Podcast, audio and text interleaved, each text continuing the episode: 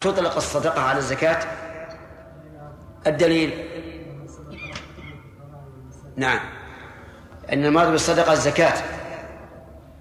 قالوا ويؤيد هذا أن النبي صلى الله عليه وسلم قال للعباس إن إن الصدقة أوساخ الناس. وهذا هو معنى قوله تعالى خذ من أموالهم صدقة. إيش؟ تطهرهم بها. والصدقة التي تطهر هي الواجبة وهذا هو الأقرب. إلا النبي صلى الله عليه وسلم فإنه لا يأكل الصدقة ولو تطوع. وعلى هذا فبنو هاشم لا يأكلون الصدقة الواجبة والنبي صلى الله عليه وسلم لا يأكل الصدقة الواجبة ولا المستحبة.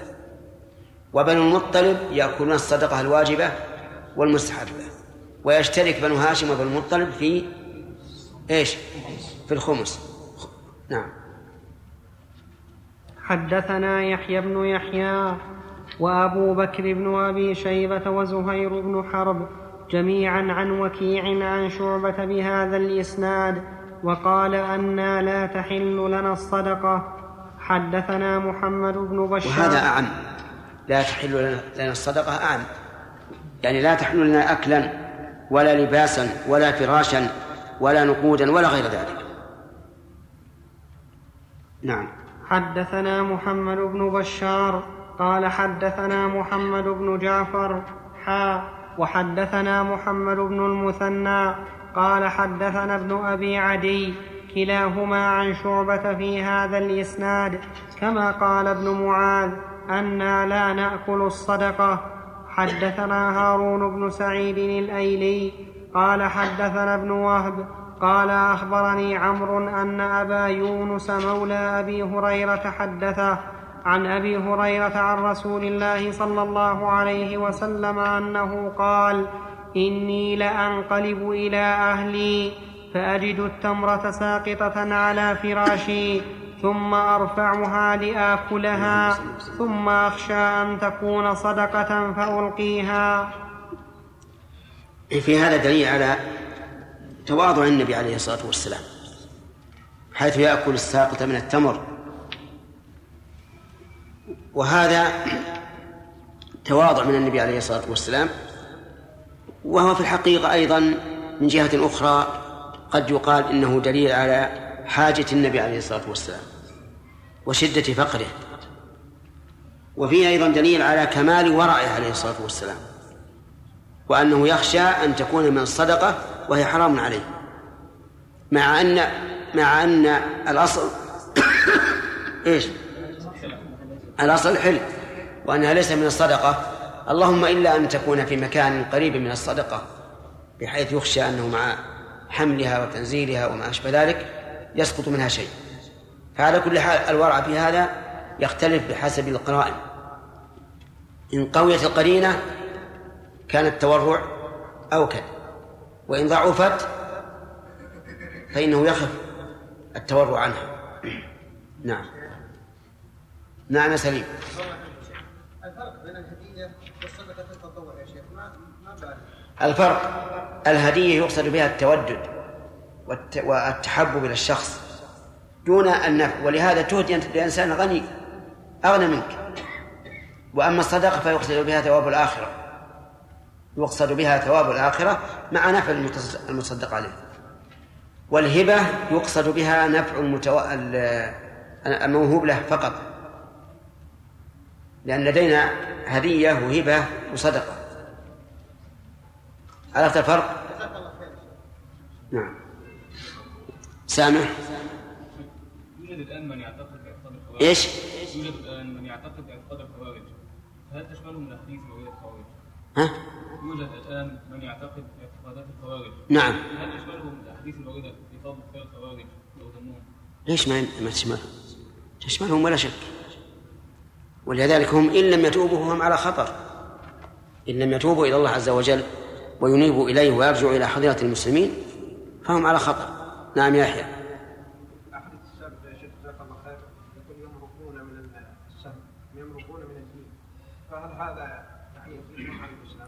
نعم. ظاهر الحديث هذه أخذ بها جماعة من أهل السنة من الأئمة وقالوا هذا دليل واضح على كفرهم. وأيضا في في بعض الألفاظ يخرجون منه ولا ثم لا يعودون إليه. نسأل الله العافية. ومن العلماء من لم يكفرهم وقال إن هذا يصدق على طائفة منهم وأنهم من الكفر فروا. شيخ الإسلام رحمه الله بسط هذه المسألة في فتاويه من أراد أن يستزيد منها فليرجع إليه. أخذنا ثلاثة. نعم.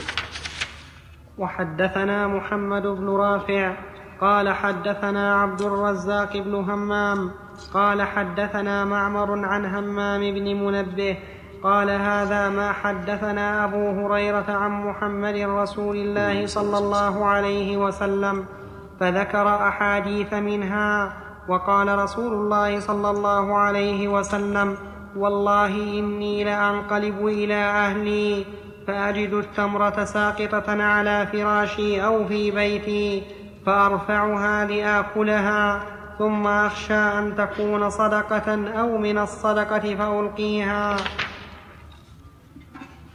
حدثنا يحيى بن يحيى قال أخبرنا وكيع عن سفيان عن منصور عن طلحة بن مصرف عن أنس بن مالك أن النبي صلى الله عليه وسلم وجد تمرة فقال لولا أن تكون من الصدقة لأكلتها.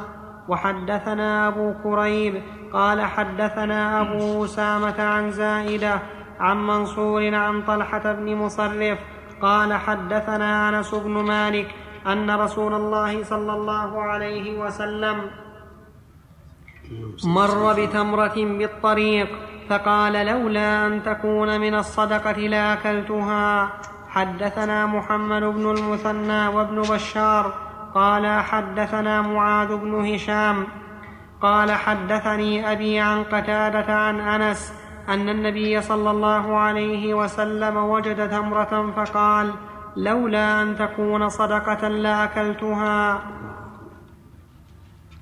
طيب فإن تصدق بها على أحد ثم أهداها للرسول صلى الله عليه وسلم جازت؟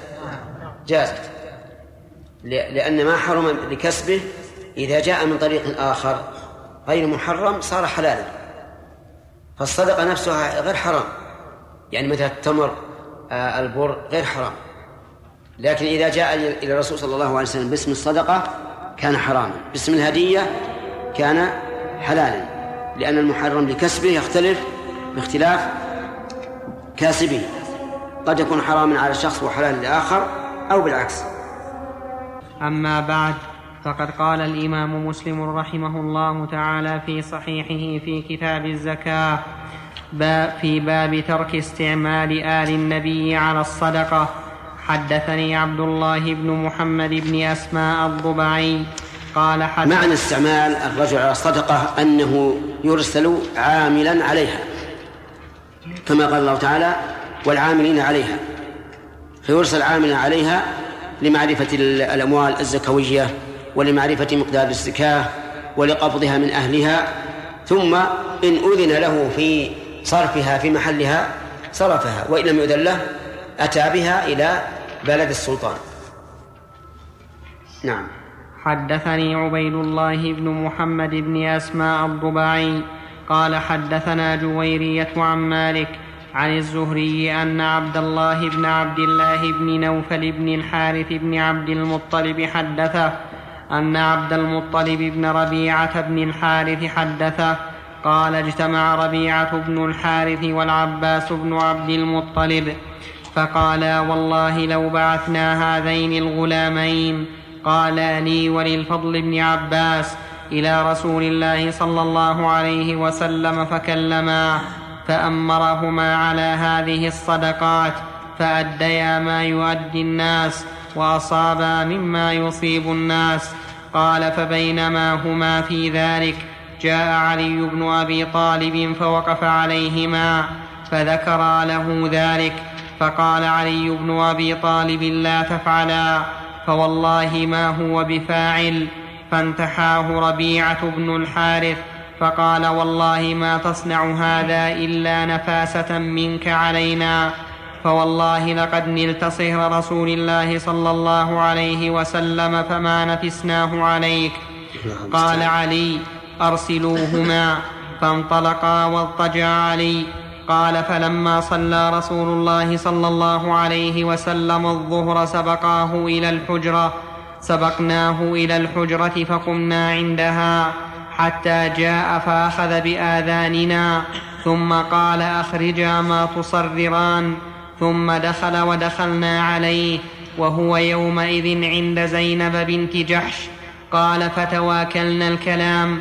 ثم تكلم أحدنا فقال يا رسول الله أنت أبر الناس وأوصل الناس وقد بلغنا النكاح فجئنا لتؤمرنا على بعض هذه الصدقات فنؤدي إليك كما يؤدي الناس ونصيب ونصيب كما يصيبون.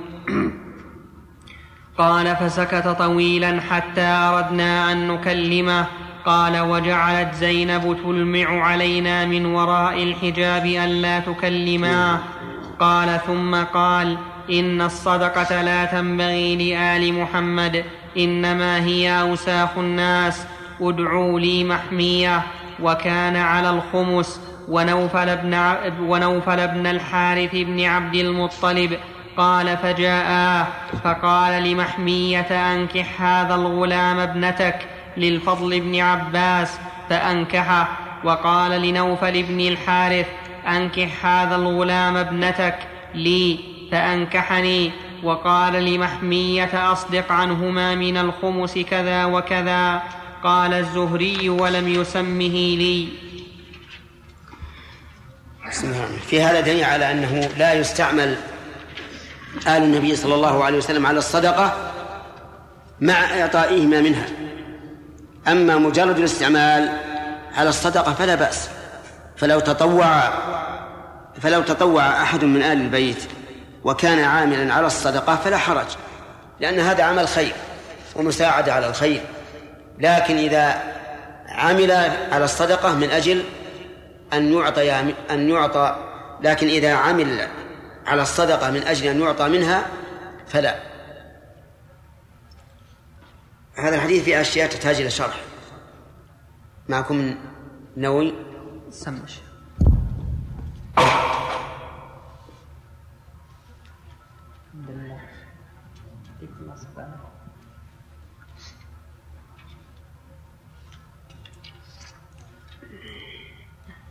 قال من أوله. نعم. نعم. قوله فانتحاه ربيعة بن الحارث. هذا أوله. نعم. هو بالحاء ومعناه عرض له وقصده. قوله ما تفعل هذا إلا نفاسة منك علينا معناه حسدا منك لنا. قوله فما فما نفسنا عليك هو بكسر الفاء أي ما حسدناك ذلك. قوله صلى الله عليه وسلم أخرجا ما تصرران هكذا هو في معظم الأصول ببلادنا. وهي الذي وهي الذي ذكره الهروي والمازري وغيرهما من أهل الضبط تسرران بضم التاء وفتح الصاد وكسر الراء وبعدها راء أخرى ومعناه تجمعانه تجمع ومعناه تجمع ومعناه تجمعانه في صدوركما من الكلام وكل شيء جمعته فقد صررته ووقع في بعض النسخ تسرران بالسين من السر أي ما تقولانه لي سرا. كل شيء جمعته فقد صررته إلى الآن ما زلنا نستعمل هذا. صرة الدراهم تجمع ويشد عليها السير.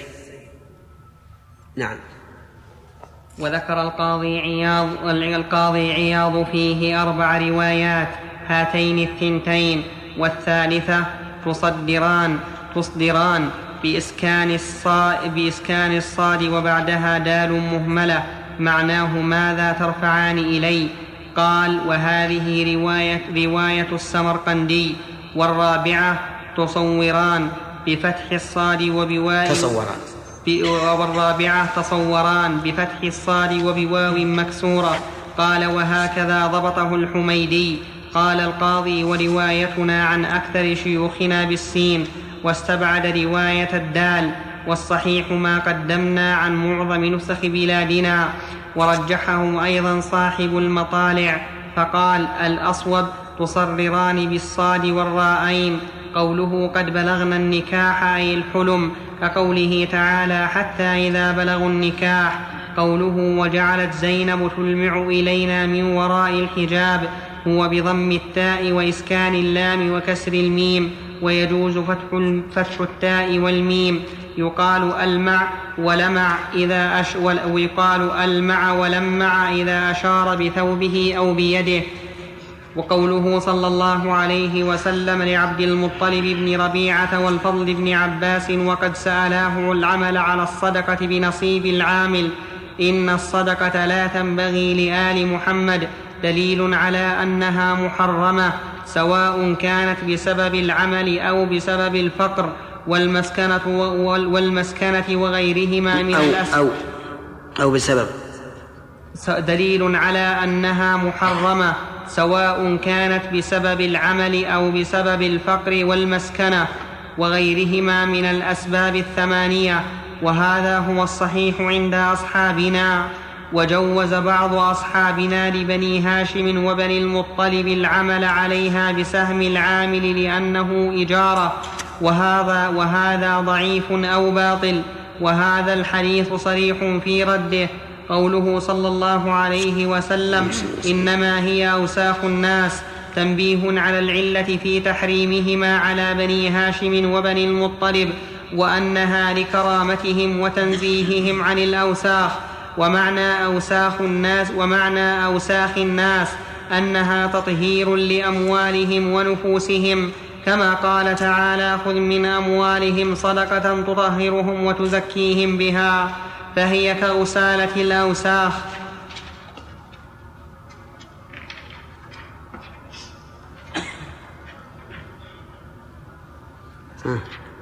قوله حدثنا هارون بن معروف. سبحان الله. هذا الإسناد الثاني. لكن قوله صلى الله عليه وسلم أصدق عنهما من الخمس. هذا تقدم في اللفظ الأول. يحتمل أي يحتمل أن يريد من سهم ذوي القربى من الخمس لأنهما من ذوي القربى ويحتمل أن يريد من سهم النبي صلى الله عليه وسلم من الخمس.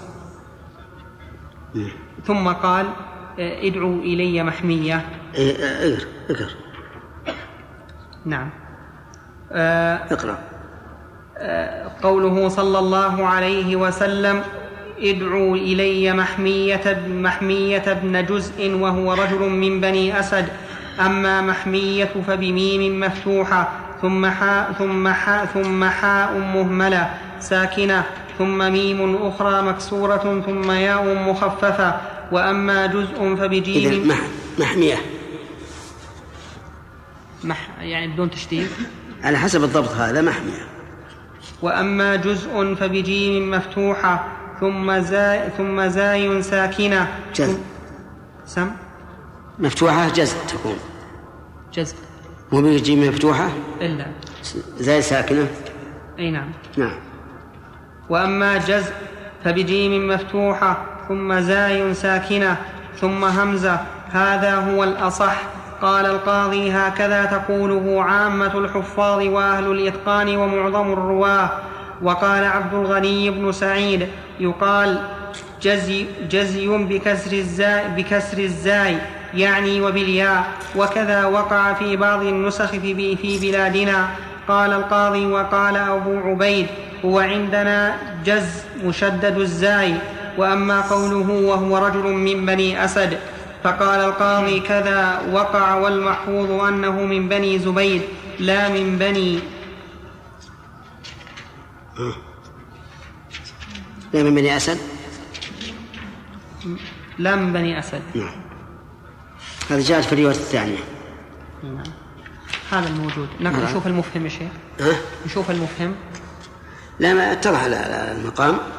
المعنى أن الرسول عليه الصلاة والسلام لما رآهما قد بلغ الحلم انكحهما وجعل الصداق من الخمس. وهذا فيه تطيب خواطرهما كما هي عادة النبي صلى الله عليه وسلم. نعم. حدثنا هارون. حدثنا هارون بن معروف قال حدثنا ابن وهب قال أخبرني يونس بن يزيد عن ابن شهاب عن عبد الله بن الحارث بن نوفل الهاشمي ان أن عبد المطلب بن ان أن عبد المطلب بن, ابن ربيعة بن الحارث بن عبد المطلب أخبره أن أباه ربيعة بن الحارث بن عبد المطلب والعباس بن عبد المطلب قالا لعبد المطلب بن ربيعة وللفضل بن عباس ائت يا رسول الله صلى الله عليه وسلم وساق الحديث بنحو حديث مالك وقال فيه فألقى علي رداءه ثم اضطجع عليه وقال أنا أبو حسن القرن والله لا أريم مكاني حتى والله لا أريم مكاني حتى يرجع إليكما ابناكما بحور بحور ما بعثتما به إلى رسول الله صلى الله عليه وسلم. وقال في الحديث ثم قال لنا إن هذه الصدقات إنما هي أوساخ الناس وإنها لا تحل لمحمد ولا لآل محمد. وقال أيضا ثم قال رسول الله صلى الله عليه وسلم ادعوا لي محمي ادعوا لي محمية بن جز وهو رجل من بني أسد كان رسول الله صلى الله عليه وسلم استعمله على الأخماس.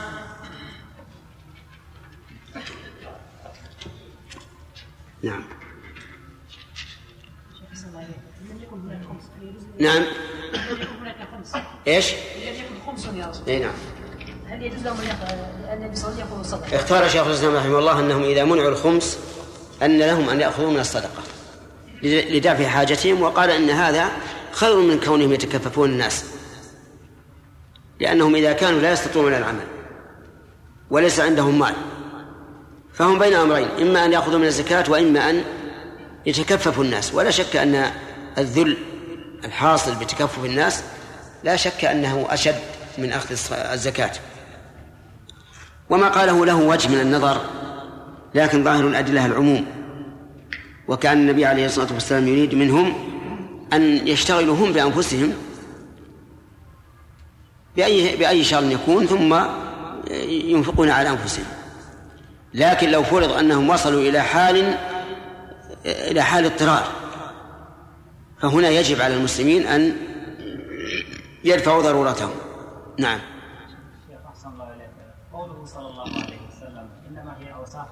نعم. هل المراد بأوساخ الناس فقط أو يشمل الأموال؟ يشمل؟ الأموال يعني. إيه؟ بالنسبة للزكاة يعني المخرج يعني يعتبر أنه وسخ من بقية المال. إي نعم. خذ من أموالهم صدقة تطهرهم وتزكيهم بها. فهي تطهر القلب من درن البخل والشح وما أشبه ذلك. وهي أيضا توجب نماء الأموال. لقول النبي صلى الله عليه وسلم ما نقصت صدقة من مال. نعم. هذا الحديث دليل على على جواز عبد المطلب نعم. إي.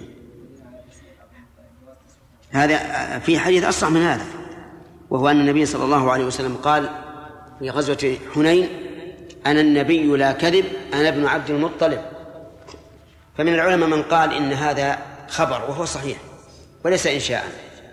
فلا يجوز الإنسان أن ينشئ اسم عبد المطلب الآن لكن يخبر ما ليس في مانع.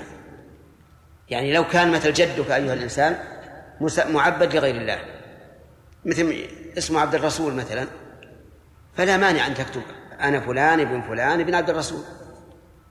لأن هذا من باب الإخبار والممنوع هو الإنشاء. نعم. نعم ما يغير لا لأن هذا سابق. نعم. في حياة النبي صلى الله عليه وسلم. أن عبد المطلب؟ والفضل بن العبد.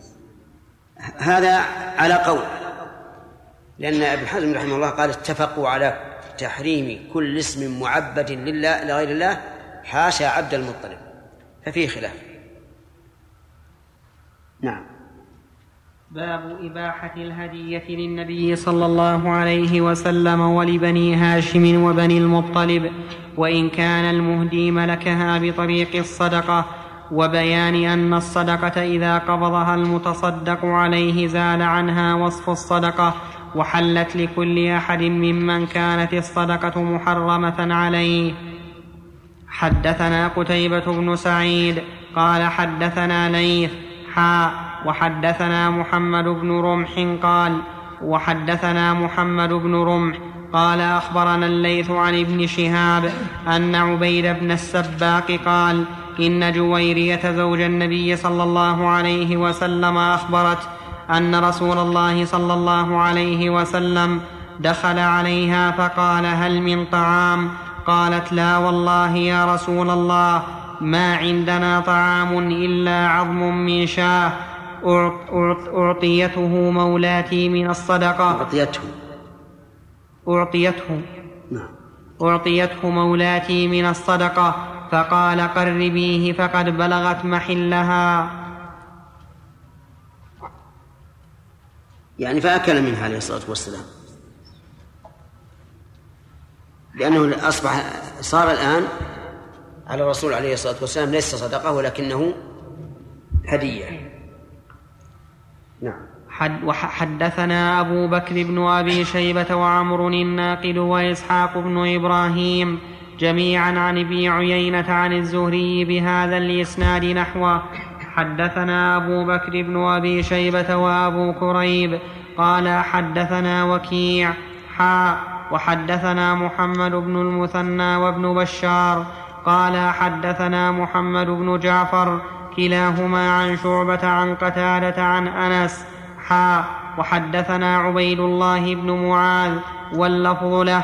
قال حدثنا أبي قال حدثنا شعبة عن قتادة أنه سمع أنس بن مالك قال أهدت بريرة إلى النبي صلى الله عليه وسلم لحما تصدق به عليها. فقال هو لها صدقة ولنا هدية. حدثنا عبيد الله بن معاذ قال حدثنا أبي قال حدثنا شعبة حاء وحدثنا محمد بن المثنى وابن بشار واللفظ لابن المثنى.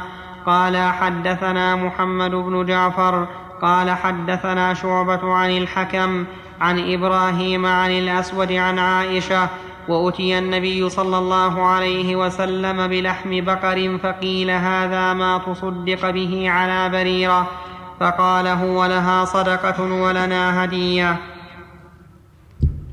حدثنا زهير بن حرب وأبو كريب قال حدثنا أبو معاوية قال حدثنا هشام بن عروة عن عبد الرحمن بن القاسم عن أبيه عن عائشة رضي الله عنها قالت كانت في بريرة ثلاث قضيات كان الناس يتصدقون عليها وتهدي لنا فذكرت ذلك للنبي صلى الله عليه وسلم فقال هو عليها صدقة ولكم هدية فكلوه. وحدثنا أبو بكر بن أبي شيبة هذا دليل على أن آل النبي صلى الله عليه وسلم يدخل فيه زوجاته وهذا هو الصواب. أن زوجات النبي صلى الله عليه وسلم داخلات في آله فلا تحل لهن الصدقة. وهو اختيار شيخ الإسلام رحمه الله.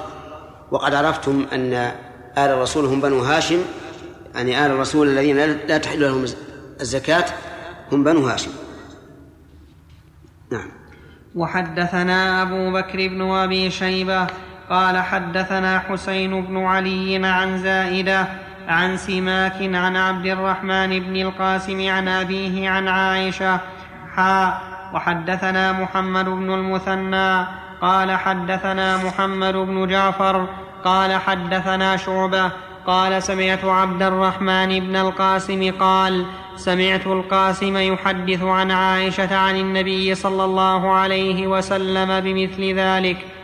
وحدثني أبو الطاهر قال حدثنا ابن وهب قال أخبرني مالك بن أنس عن ربيعة عن القاسم عن عائشة عن النبي صلى الله عليه وسلم بمثل ذلك غير أنه قال وهو لنا منها هدية حدثني زهير بن حرب قال حدثنا إسماعيل بن إبراهيم عن خالد عن حفصة عن أم عطية أنها قالت بعث الي رسول الله صلى الله عليه وسلم بشاة من الصدقة فبعثت إلى عائشة منها بشيء.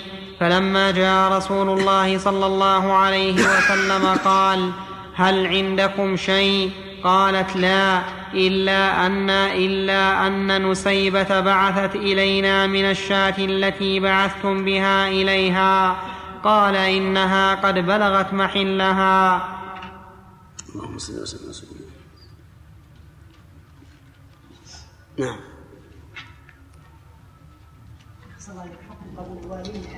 نعم. حكم قبول الوالي أو الأمير للهدية نعم. لا بأس بها. إلا إذا كان هناك قضية معينة فيقدم الهدية بين يدي هذه القضية فلا يجوز. وإلا فلا بأس أن يقبل القاضي والحاكم والأمير الهدية. إلا إذا كان هناك قضية يخشى أن تكون أن تكون هذه الهدية مقدمة. نعم. نعم. لا أساخ الناس الصدقة الواجبة. وهل شخص يمنع أبنائه عن أكل من الزكاة يعني يمنع مثلا أبنائه وأحفاده ويقول لا تأكل من الزكاة بهذا التعليم وهم أغنياء ولا إيش؟ لا يعني حتى إن افتقروا. يقول للعلة الموجودة وهي؟ علة إنما هي وسط الناس. لا هذا آل محمد. لأنه من شرف الناس بهم لا لا يأكلونه. ما هو كل أحد. التخصيص كيف مجنون؟ يعني يقول خص ابنائه وقال أوصيكم بأن لا تأكلوا لا وصية باطلة لانهم من أهلها. نص القرآن. إنما الصدقات للفقراء والمساكين. نعم. بارك الله فيكم. بعض الناس يستعظم أن يطلق على يعني من عرف منه الحرص على الدعوة ويعني حمل هم الإسلام. ان ينسب إلى إلى الخوارج؟ وكيف تنسبون إلى مذهب الخوارج؟ يعني من عرف منه؟ الهم والحرق على الدين. هذا هذا جزاء هذا من هذا الصنف من الناس. إي نعم. معلوم. إذا صار من الخوارج جزاؤه أن أن أن يحال بينه وبين ما يريد. ما في إشكال. ثلاثة؟ نعم. باب قبول النبي الهدية ورده الصدقة. حدثنا عبد الرحمن بن سلام الجمحي قال حدثنا الربيع يعني ابن مسلم عن محمد وهو ابن زياد عن أبي هريرة أن النبي صلى الله عليه وسلم كان إذا اتي بطعام سأل عنه فإن قيل هدية أكل منها وإن قيل صدقة لم يأكل منها. باب الدعاء لمن أتى بصدقة. وهذا الحديث لا شك أن القول بموجبه هو الحق. إذا كان إلا إذا علم الإنسان أنها هدية. وهذا يعرف بقرائن الأحوال فلا يحتاج أن يسأل. لكن إذا كان فيه احتمال مثل أن يكون هذا الرجل ممن يقبل الصدقات من أجل أن يوزعها على الفقراء وأتاه الإنسان بمال فهنا لا بأس أن يسأل. وأما إذا كان الإنسان يقبل الشيء لنفسه فالأصل أن ما يعطاه فهو هدية لا سيما إذا عرف بالغنى وأنه لا يحتاج فالأصل أنها هدية نعم. باب الدعاء لمن أتى بصدقته. حدثنا يحيى بن يحيى وأبو بكر بن أبي شيبة وعمر الناقد وإسحاق بن إبراهيم. قال يحيى أخبرنا وكيع عن شعبة عن عمرو بن مرة.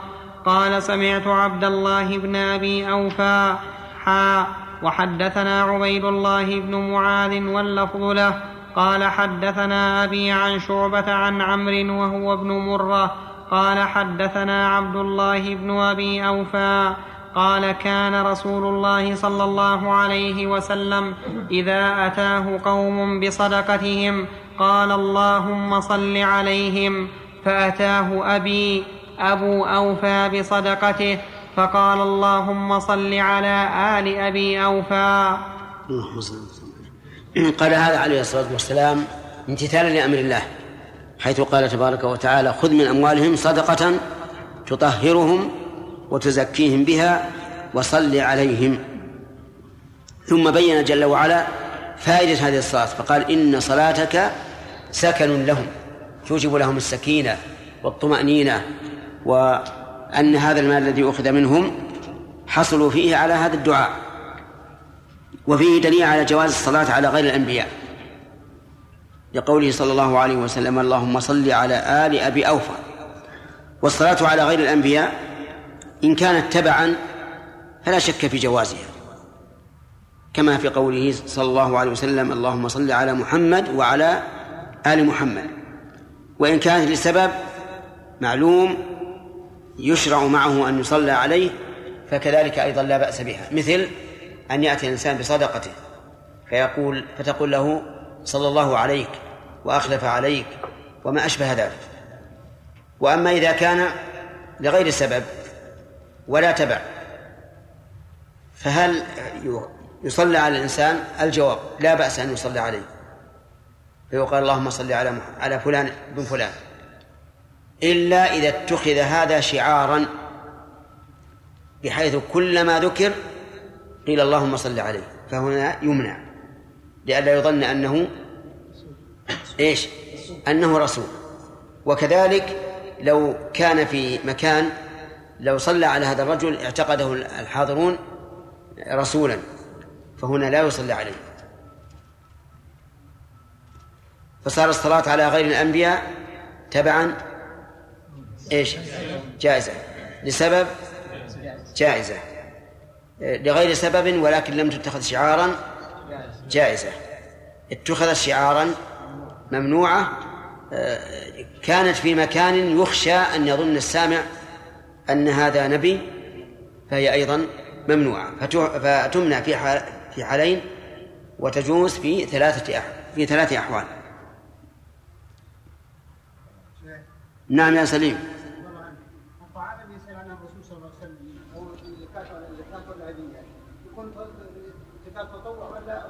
صدقة. صدقة مطلقة. وسبق لنا في الدرس الماضي أن الرسول صلى الله عليه وعلى آله وسلم ممنوع من الصدقة واجبها وتطوعها. وآله ممنوعون إيش؟ من الصدقة الواجبة. وبنو هاشم ممنوعون من الصدقة الواجبة. بنو المطلب تجوز لهم الصدقة الواجبة والمستحبة. لكنهم يشاركون بني هاشم في إيش؟ في الخمس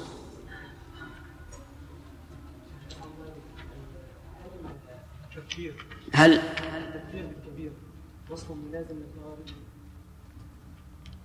قد يقول به بعض الناس غير الخوارج لكن هم الذين اشتهروا بذلك أن عندهم أي الخوارج أن فاعل الكبيرة كافر مخلد في النار على هذا لو خرج لو خرج على حاكم المسلم نعم.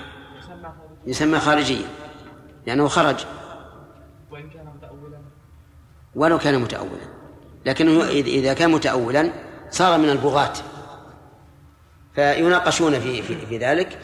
فإن رجعوا وعادوا للحق فهم على حق. وإن لم يعودوا على للحق وجب قتالهم. وصاروا من الخوارج نعم. ثلاثة؟ طيب. نعم. وحدثناه ابن نمير قال حدثنا عبد الله بن إدريس عن شعبة بهذا الإسناد غير أنه قال صل عليهم باب إرضاء الساعي ما لم يطلب حراما. حدثنا يحيى بن يحيى قال أخبرنا هشيم حا وحدثنا أبو بكر بن أبي شيبة قال حدثنا حفص بن غياث وأبو خالد الأحمر. حا وحدثنا محمد بن المثنى. قال حدثنا عبد الوهاب وابن أبي عدي وعبد الأعلى كلهم عن داود. حا وحدثني زهير بن حرب واللفظ له. قال حدثنا سليمان بن إبراهيم. قال أخبرنا داود عن الشعبي عن جرير بن عبد الله أنه قال قال رسول الله صلى الله عليه وسلم إذا أتاكم المصدق فليصدر عنكم المصدق. نعم. المصدق. تشديد الدال عندي. لا بتخفيف الصاد. إذا أتاكم المصدق فليصدر عنكم وهو عنكم راض. وهذا سبق لنا أيضا أنه يجب أن يرضى المصدق بأن لا يهان أو يماطل في, في أداء الزكاة أو ما أشبه ذلك. لكن إذا سأل ما لا يحل له فإنه لا يعطى ولو سخط. فلو قال أعطوني كذا وكذا قلنا هذا حرام. ولهذا وبخ النبي صلى الله عليه وسلم عبد الله بن ابن اللتبية لما استعمله على الصدقة فرجع وقال هذا لكم وهذا أهدي إلي. قال فهلا جلس في بيت أبيه وأمه فينظر أيهدى له أم لا. وأما أن يعطى ما يجب فيجب أن به رحمك الله. نعم. آه الصيام قرأناه. ها؟ أليس كذلك؟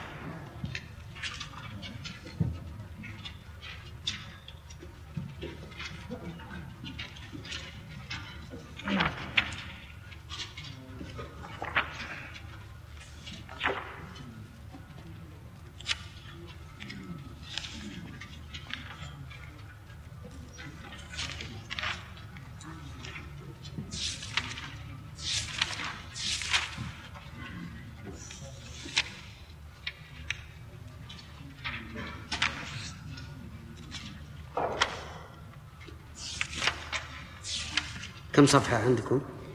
عندي صفحة. 1018 نعم. 1018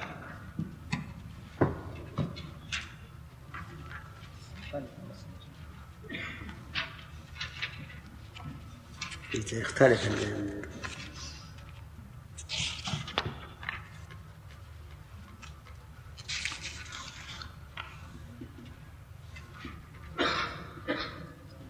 نعم.